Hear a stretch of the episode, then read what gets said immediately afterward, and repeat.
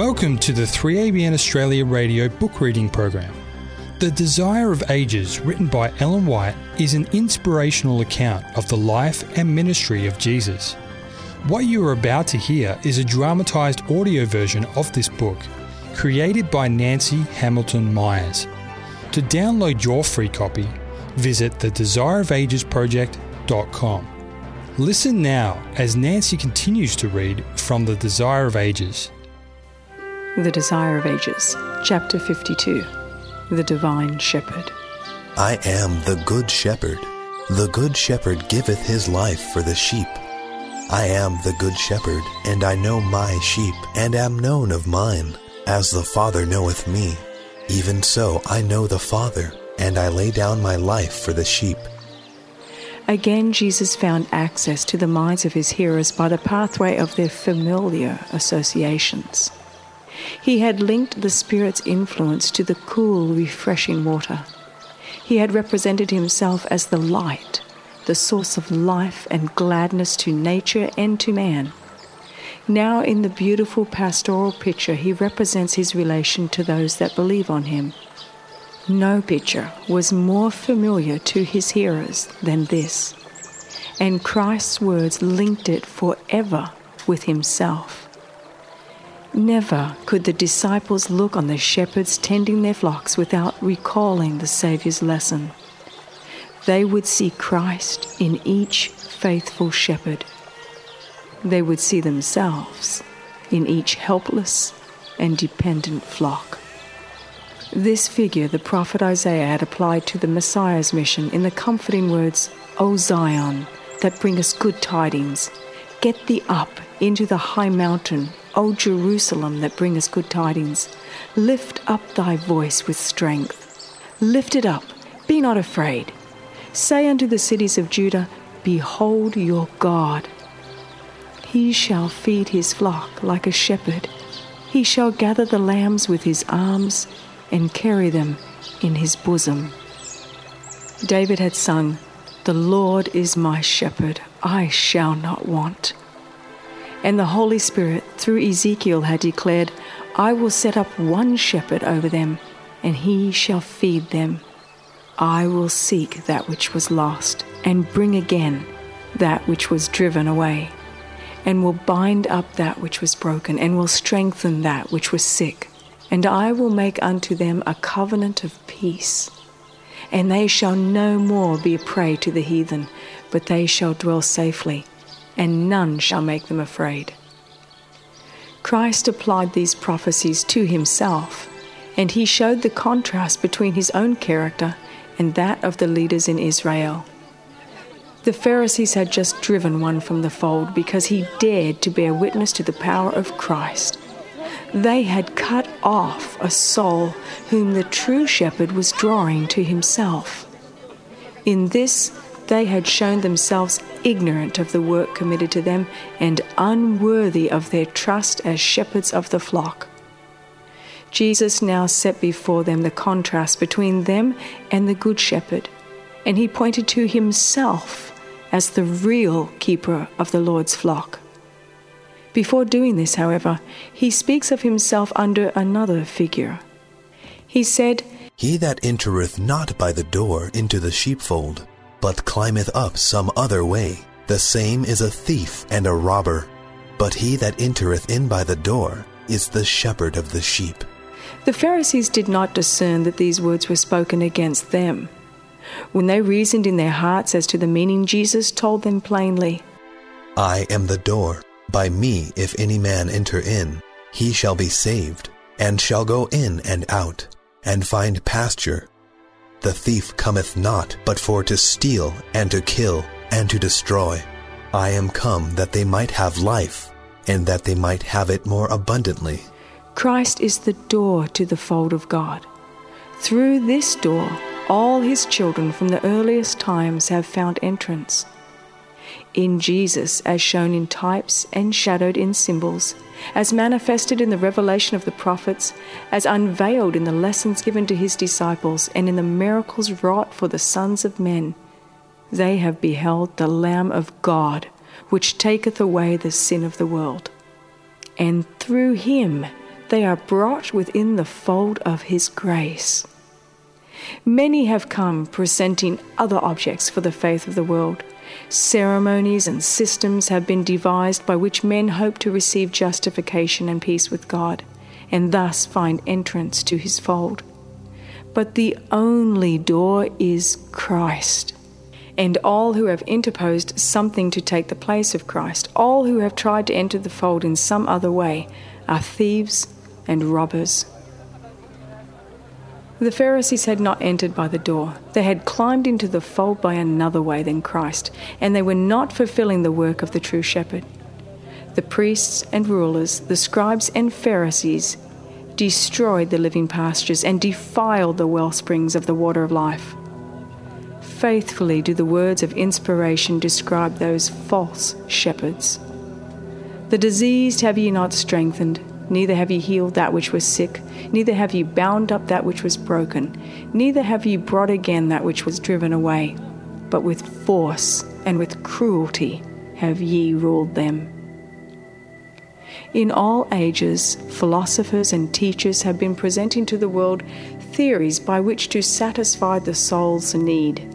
Every heathen nation has had its great teachers and religious systems offering some other means of redemption than Christ turning the eyes of men away from the Father's face and filling their hearts with fear of Him who has given them only blessing.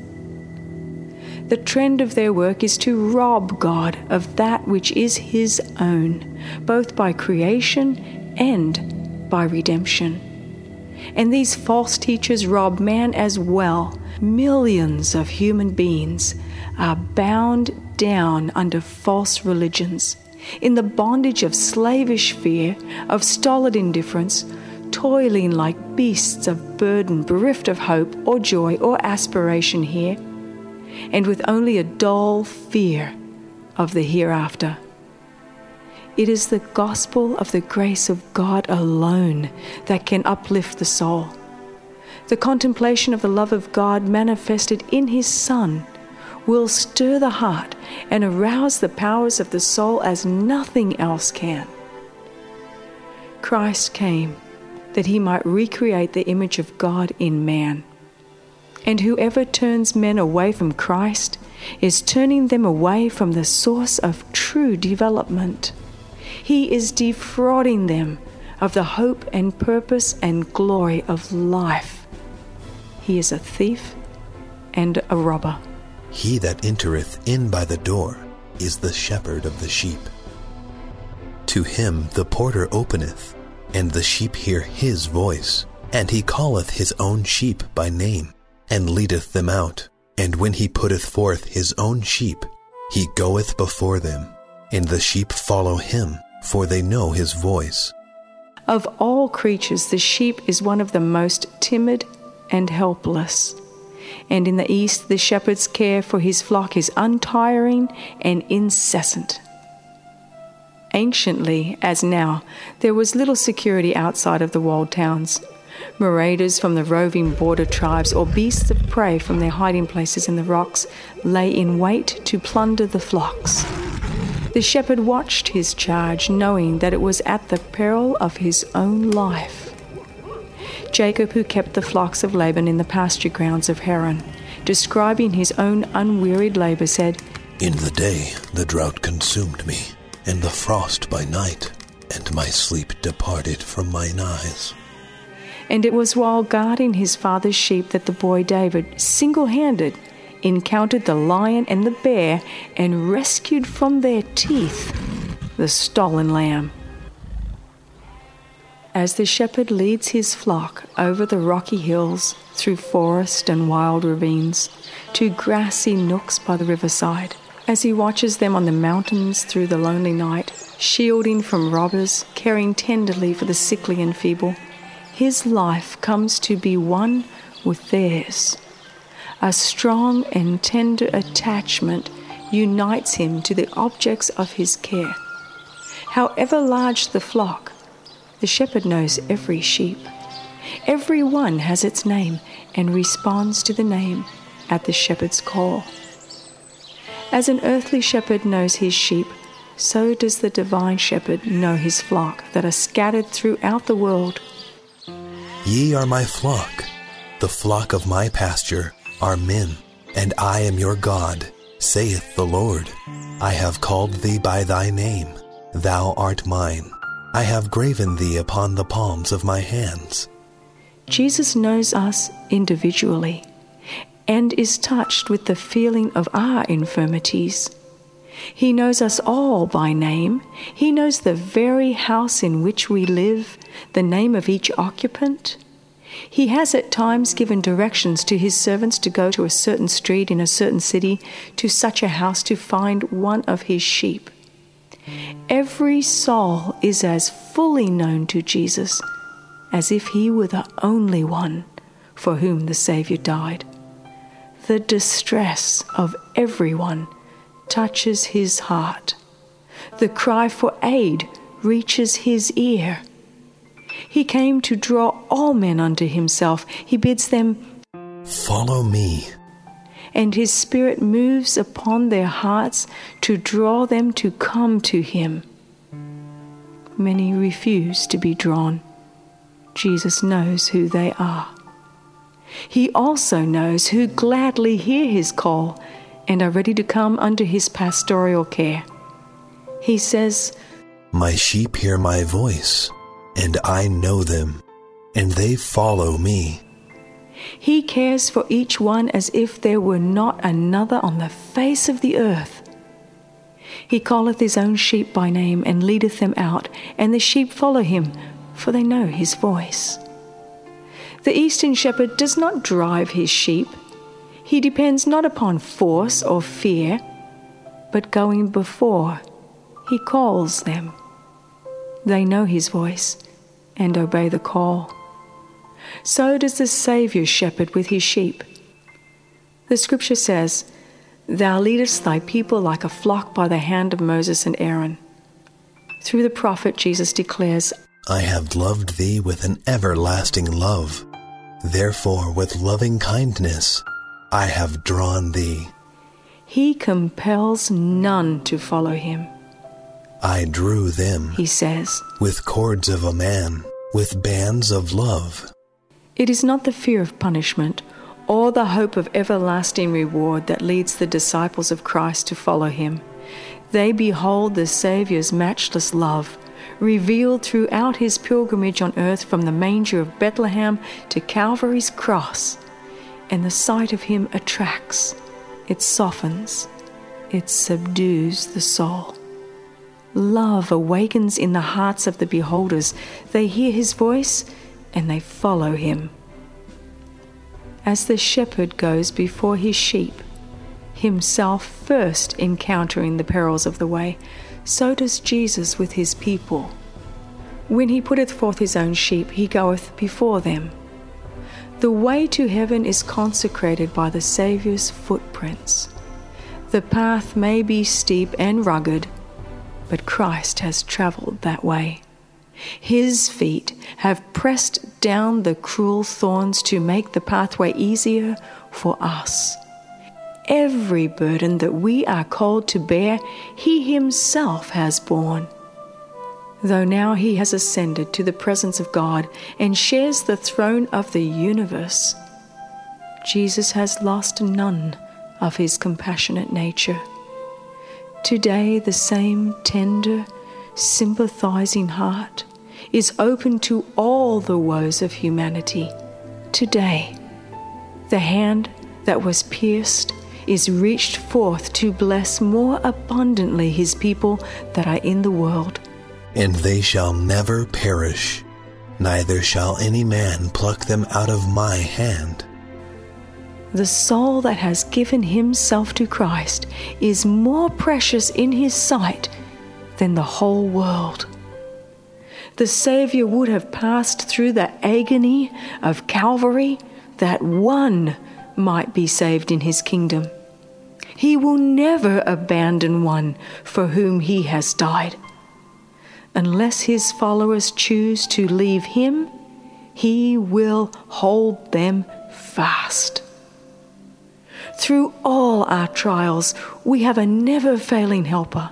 He does not leave us alone to struggle with temptation, to battle with evil, and finally be crushed with burdens and sorrow. Though now he is hidden from mortal sight, the ear of faith can hear his voice saying, Fear not, I am with you. I am he that liveth and was dead. And behold, I am alive forevermore. I have endured your sorrows, experienced your struggles, encountered your temptations. I know your tears. I also have wept. The griefs that lie too deep to be breathed into any human ear, I know. Think not that you are desolate and forsaken.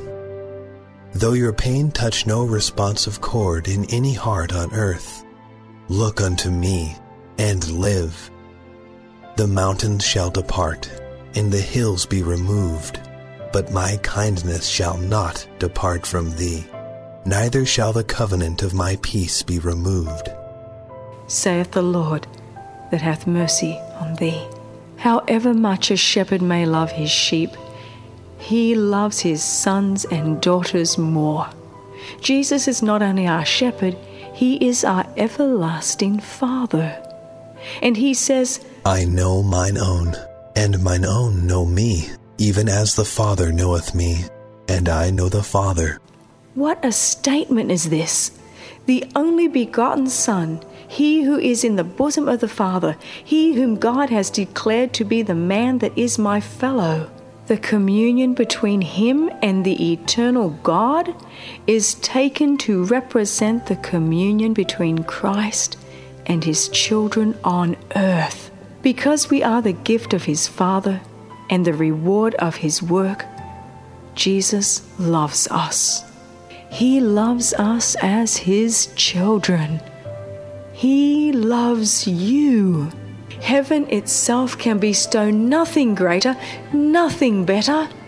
Therefore, trust. Jesus thought upon the souls all over the earth who were misled by false shepherds. Those whom he longed to gather as the sheep of his pasture were scattered among wolves, and he said, Other sheep I have, which are not of this fold. Them also I must bring, and they shall hear my voice, and they shall become one flock, one shepherd. Therefore doth my Father love me because I lay down my life that I might take it again. That is, my Father has so loved you that he even loves me more for giving my life to redeem you. In becoming your substitute and surety, by surrendering my life, by taking your liabilities, your transgressions, I am endeared to my Father. I lay down my life that I might take it again. And no man taketh it from me, but I lay it down of myself. I have power to lay it down, and I have power to take it again. While as a member of the human family he was mortal, as God he was the fountain of life for the world. He could have withstood the advances of death and refused to come under its dominion, but he voluntarily laid down his life that he might bring life and immortality to light. He bore the sin of the world, endured its curse, yielded up his life as a sacrifice that men might not eternally die. Surely he hath borne our griefs and carried our sorrows. He was wounded for our transgressions, he was bruised for our iniquities. The chastisement of our peace was upon him and with his stripes we are healed.